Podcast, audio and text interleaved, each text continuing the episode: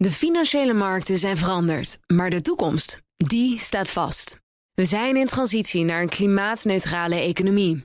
Dit biedt een van de grootste investeringskansen van onze generatie. Een kans voor u om mee te groeien met de klimaatoplossingen van morgen. Meer weten? Ga naar carbonequity.com. Carbon Equity. Do good by investing better. Een goedemorgen van het FD. Ik ben Pauline Swuster en het is vrijdag 3 maart.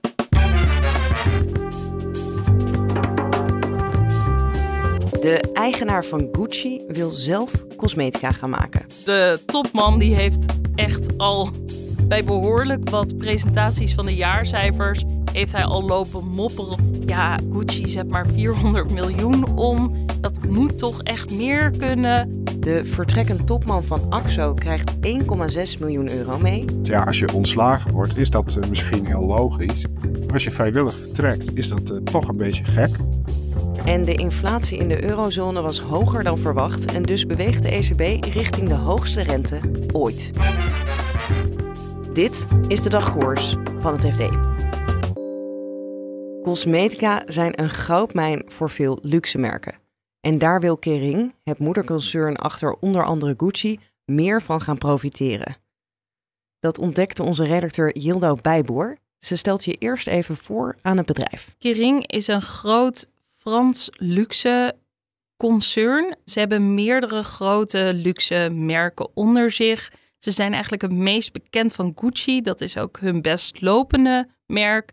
Maar bijvoorbeeld ook Saint Laurent, Balenciaga, Bottega Veneta zijn allemaal merken die onder Kering vallen. Ja, en die merken die maken nu wel cosmetica, maar dat regelen Kering dus niet zelf.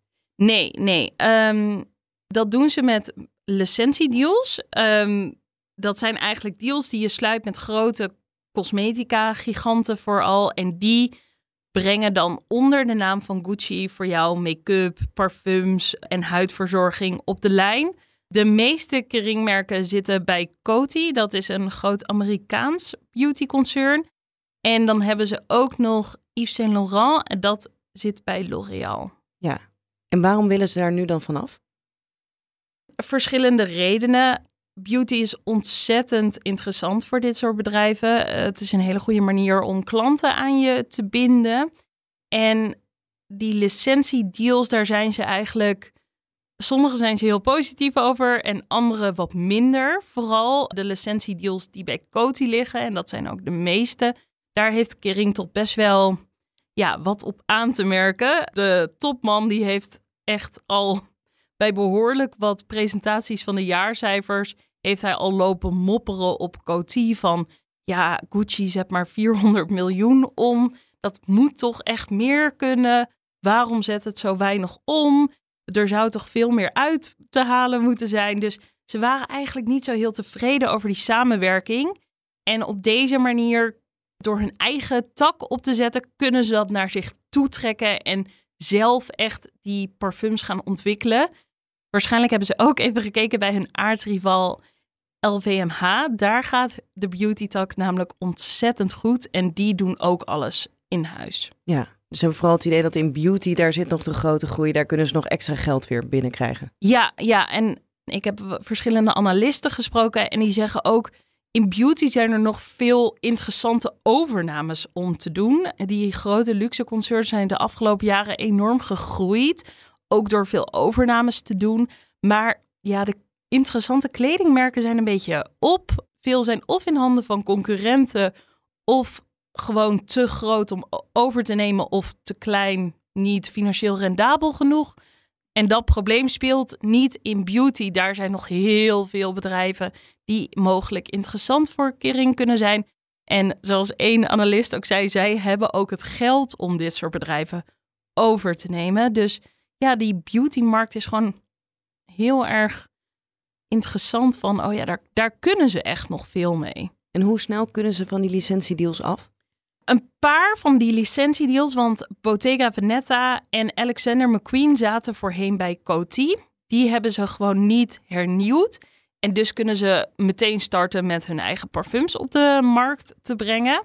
Maar de twee grootste klappers, om het zo maar even te zeggen, Yves Saint Laurent en Gucci die zitten nog in lange termijn deals vast. Gucci zit nog minstens vijf jaar bij Coty. De vraag is wat er daarna mee gaat gebeuren. Daar wou de topman bij de presentatie van de jaarcijfers afgelopen keer nog geen duidelijkheid over geven. Al heeft hij wel gezegd: wij gaan onze licenties niet vernieuwen. En dat is ook een regel waar we in de toekomst aan vast zullen houden. De licentiedeal die Kering heeft met L'Oréal, waarmee ze Yves Saint Laurent aan L'Oréal hebben gegeven, daar weten we eigenlijk nog veel minder over. De CEO van L'Oréal heeft gezegd: die deal is lange, lange, lange termijn.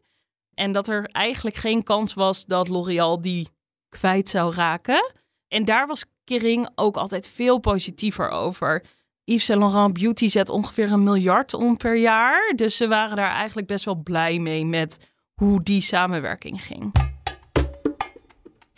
Axo Nobel heeft eigenlijk al jaren een hele moeizame verstandhouding met zijn, uh, met zijn aandeelhouders. Dus natuurlijk grotendeels Amerikaanse en Britse beleggers. Dat, za dat, zagen we vooral in 2017, toen er een ongewenst overnamebod op Axo Nobel kwam. En uh, er activistische beleggers waren die vonden dat Axo dat bod maar moest accepteren.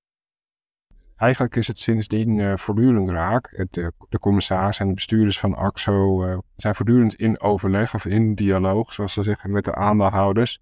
En was uh, vijf, zes jaar geleden wel of niet een overname en wel of niet meer geld naar aandeelhouders het hete hangijzer. En nu, uh, de laatste jaren, gaat het vooral over de beloning van de topmensen bij AXO. Dit is Edwin van der Schoot, die vertelt dat er weer oneenigheid is tussen AXO en zijn aandeelhouders. Nu over de vertrekkend topman die 1,6 miljoen euro meekrijgt. Deze man uh, heeft bij zijn herbenoeming in 2021 gezegd ja, zo'n termijn duurt vier jaar. Maar ik heb eigenlijk geen zin om nog vier jaar bestuursvoorzitter te zijn. Als ik nou twee jaar bestuursvoorzitter ben en dan zoeken jullie vast een opvolger. Die neemt dan over twee jaar het stokje over. En dan zijn we allemaal blij. Nou, zo gezegd, zo gedaan. En AXO heeft die opvolger gevonden. Heeft die opvolger zes maanden eerder dan gepland laten beginnen. Dus afgelopen november. Het contract van uh, Van, van Lanker liep door tot april 2023. En nu zegt de AXO. Daarom geven wij uh, Van Lanker en een jaarsalaris als vertrekpremie. En we betalen dat andere half jaar ook nog door. Ja. En dat schiet beleggers in het verkeerde keelgat. Van die denken, ja, wacht eens even. Het gaat allemaal in harmonie. En uh, waarom moet iemand dan zoveel geld meekrijgen? En wat voor antwoord heeft AXO daarop? Ja, AXO zegt gewoon afspraak is afspraak. Dit hebben we contractueel afgesproken. En dat is heel simpel de redenatie. Ja. Nu hebben we dus al dat gedoe uh, met die vertrekbonus van de CEO, van de vorige CEO. En dat zagen we al aankomen. De raad van commissaris van Axo Nobel durft het nu niet aan om de CFO ook nog een bonus te geven, zonder de aandeelhouders daarbij te betrekken. Maar ze willen het wel graag. Waarom wil, waarom wil Axo Nobel die CFO zo graag een extra bonus geven? Nou, de CFO zijn salaris is uh, meer dan gehalveerd het afgelopen jaar omdat de prestaties van Axo Nobel niet goed waren. Het bedrijf heeft 35% van zijn beurswaarde verloren. Uh, maar de commissaris van Axo Nobel zijn nu bang dat de CFO misschien straks uh, weggelokt wordt uh, op deze krappe arbeidsmarkt door een rivaliserend bedrijf. Ze willen de man graag vasthouden en compenseren voor zijn, uh, voor zijn gehalveerde salaris. Maar dat durven ze dus niet op eigen bevoegdheid. Wat ze dus doen, ze halen een truc uit en ze zeggen in hun jaarslag, ja, we gaan waarschijnlijk aan de aandeelhoudersvergadering vragen op 21 april of we de beste man een bonus mogen geven. En hoe denk je dat de aandeelhouders daarop gaan reageren? Nou, wij hebben nu twee uh, mensen gesproken. Eén uh, van de vereniging effectenbezitters, dus die vertegenwoordigt particuliere beleggers, maar veel belangrijker. We hebben ook iemand gesproken van Eimerion, die vertegenwoordigt uh, een kleine 70 grote institutionele beleggers. En die zeggen, ja, daar gaan we natuurlijk niet mee instemmen. Dat is niet uh, de bedoeling. We hebben gewoon afspraken. Iemand wordt uh, betaald voor de prestaties die hij heeft geleverd. Ja, als die prestaties kennelijk niet goed genoeg zijn, dan is het salaris lager. Maar dat is hoe het spel gespeeld wordt. En dan gaan we niet een extra bonus geven.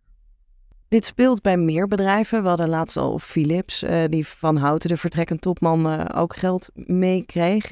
Zie je dan ook gebeuren dat er misschien iets gaat veranderen in hoe bedrijven hiermee omgaan? Dit soort bonussen en vertrekpremies? Ja, wat je, je hebt één keer in de vier jaar, heb je, wordt er in Nederland een nieuwe zogeheten Corporate Governance Code Commissie eh, samengesteld van wat oude, wijze mensen uit het bedrijfsleven en politiek. En die gaan dan ehm, de regels voor goed bedrijfsbestuur onder de loep nemen en waar nodig moderniseren. Maar de afgelopen vier jaar is er een commissie geweest die heel veel aandacht heeft besteed aan duurzaamheid. Maar zeggen nu uh, bijvoorbeeld Riens Abma van Eimedion, het wordt tijd dat de volgende Corporate Governance Code commissie maar eens even goed gaat kijken naar, naar die eh, variabele beloning en dan vooral naar de vertrekpremie. Want het kan toch niet zo zijn, en dat is nu wel een beetje gangbaar geworden, dat elke bestuurder die eh, min of meer vrijwillig vertrekt, of wiens termijn na vier jaar gewoon niet verlengd wordt, allemaal maar een, een jaarsalaris meekrijgen. Maar dat is wel een beetje de norm geworden. Tot slot gaan we het hebben over de inflatie. De cijfers voor de eurozone waren gisteren hoger dan verwacht en dus moet de Europese Centrale Bank harder in. Ik bespreek het met onze ECB-watcher Joost van Kuppenveld. We beginnen bij een uitgelekte presentatie. Nou, dat bleek eigenlijk uit dat, dat de inflatie, waar je zeg maar, veel over hoort de laatste tijd, dat dat inderdaad waar zou zijn. Want de winstmarges zijn vorig jaar toegenomen van bedrijven. Terwijl normaal gesproken als er hogere kosten zijn voor bedrijven, dan dalen de marges omdat ze die niet helemaal kunnen doorbreken. En met inflatie bedoel je dan dat bedrijven de inflatie aangrijpen om hun prijzen net iets meer op te hogen dan eigenlijk nodig zou zijn? Ja, precies. Dat is, dat, dat, dat is het idee. Nou, daar, daar worden mensen natuurlijk boos van, want het is natuurlijk, eh, de inflatie is al toegehoogd. Mensen betalen ze blauw en energie en voedsel. Dus die, ja, politiek en, eh, en het publiek kunnen daar dan heel hard op gaan springen. Maar toen heb ik even iemand gebeld, uh, Bert Colijn van ING, en die zei eigenlijk van, ja, er zijn eigenlijk niet zulke goede cijfers over, over het algehele bedrijfsleven in Europa. Wel van grote bedrijven, uh, en, maar ja, die hebben meer marktmacht dan andere bedrijven en ze misschien daarom ook beter prijzen door te breken. En hij zei, ik zou als de ECB, als ik ECB was, daar niet blind op varen. En dit was dan uh, vorige week. Nu, gisteren kwamen er nieuwe inflatiecijfers voor de eurozone. Hoe kijkt de ECB daarnaar? Nou, die zullen, daar zullen ze niet blij mee zijn. Want je ziet dat de algehele inflatie wel iets daalde, van 8,6 naar 8,5 procent. Maar er was een, sterkere daling verwacht. Maar het probleem is dat de kerninflatie, die zou moeten stabiliseren volgens de economen, die is ook weer verder gestegen van 5,3 naar 5,6 procent. En ja, dat betekent eigenlijk dat de, dat de strijd tegen inflatie nog niet gestreden is. Wel zal die in de loop van het jaar eens afnemen, want de prijsstijgingen van vorig jaar, want precies een jaar geleden begon die oorlog, die gaan dan langzaam uitlopen. En ze waarschuwen al een tijdje voor een mogelijke loonprijsspiraal. Is dat dan ook nog steeds een angst met deze nieuwe cijfers? Dat is nog steeds een angst. Ze zijn bang voor twee dingen vooral, namelijk voor de loonprijsspiraal. En daar zie je nu wel iets van komen. En uh, je ziet, en, en voor uitnieuwing kerninflatie, zeg maar de, de prijzen van ja, alles zonder uh, energie en voedsel. Dus ook bijvoorbeeld van diensten en zo, want die, die prijzen worden ook verhoogd.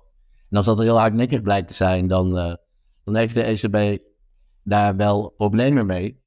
Maar wat deze uitslag ook betekent, is dat, uh, dat naast de aangekondigde 50 basispunten, die, die dan zeg maar over twee weken zal worden doorgevoerd, dat mensen inmiddels ervan uitgaan dat dat in mei dan ook wel weer 50 basispunten zal worden.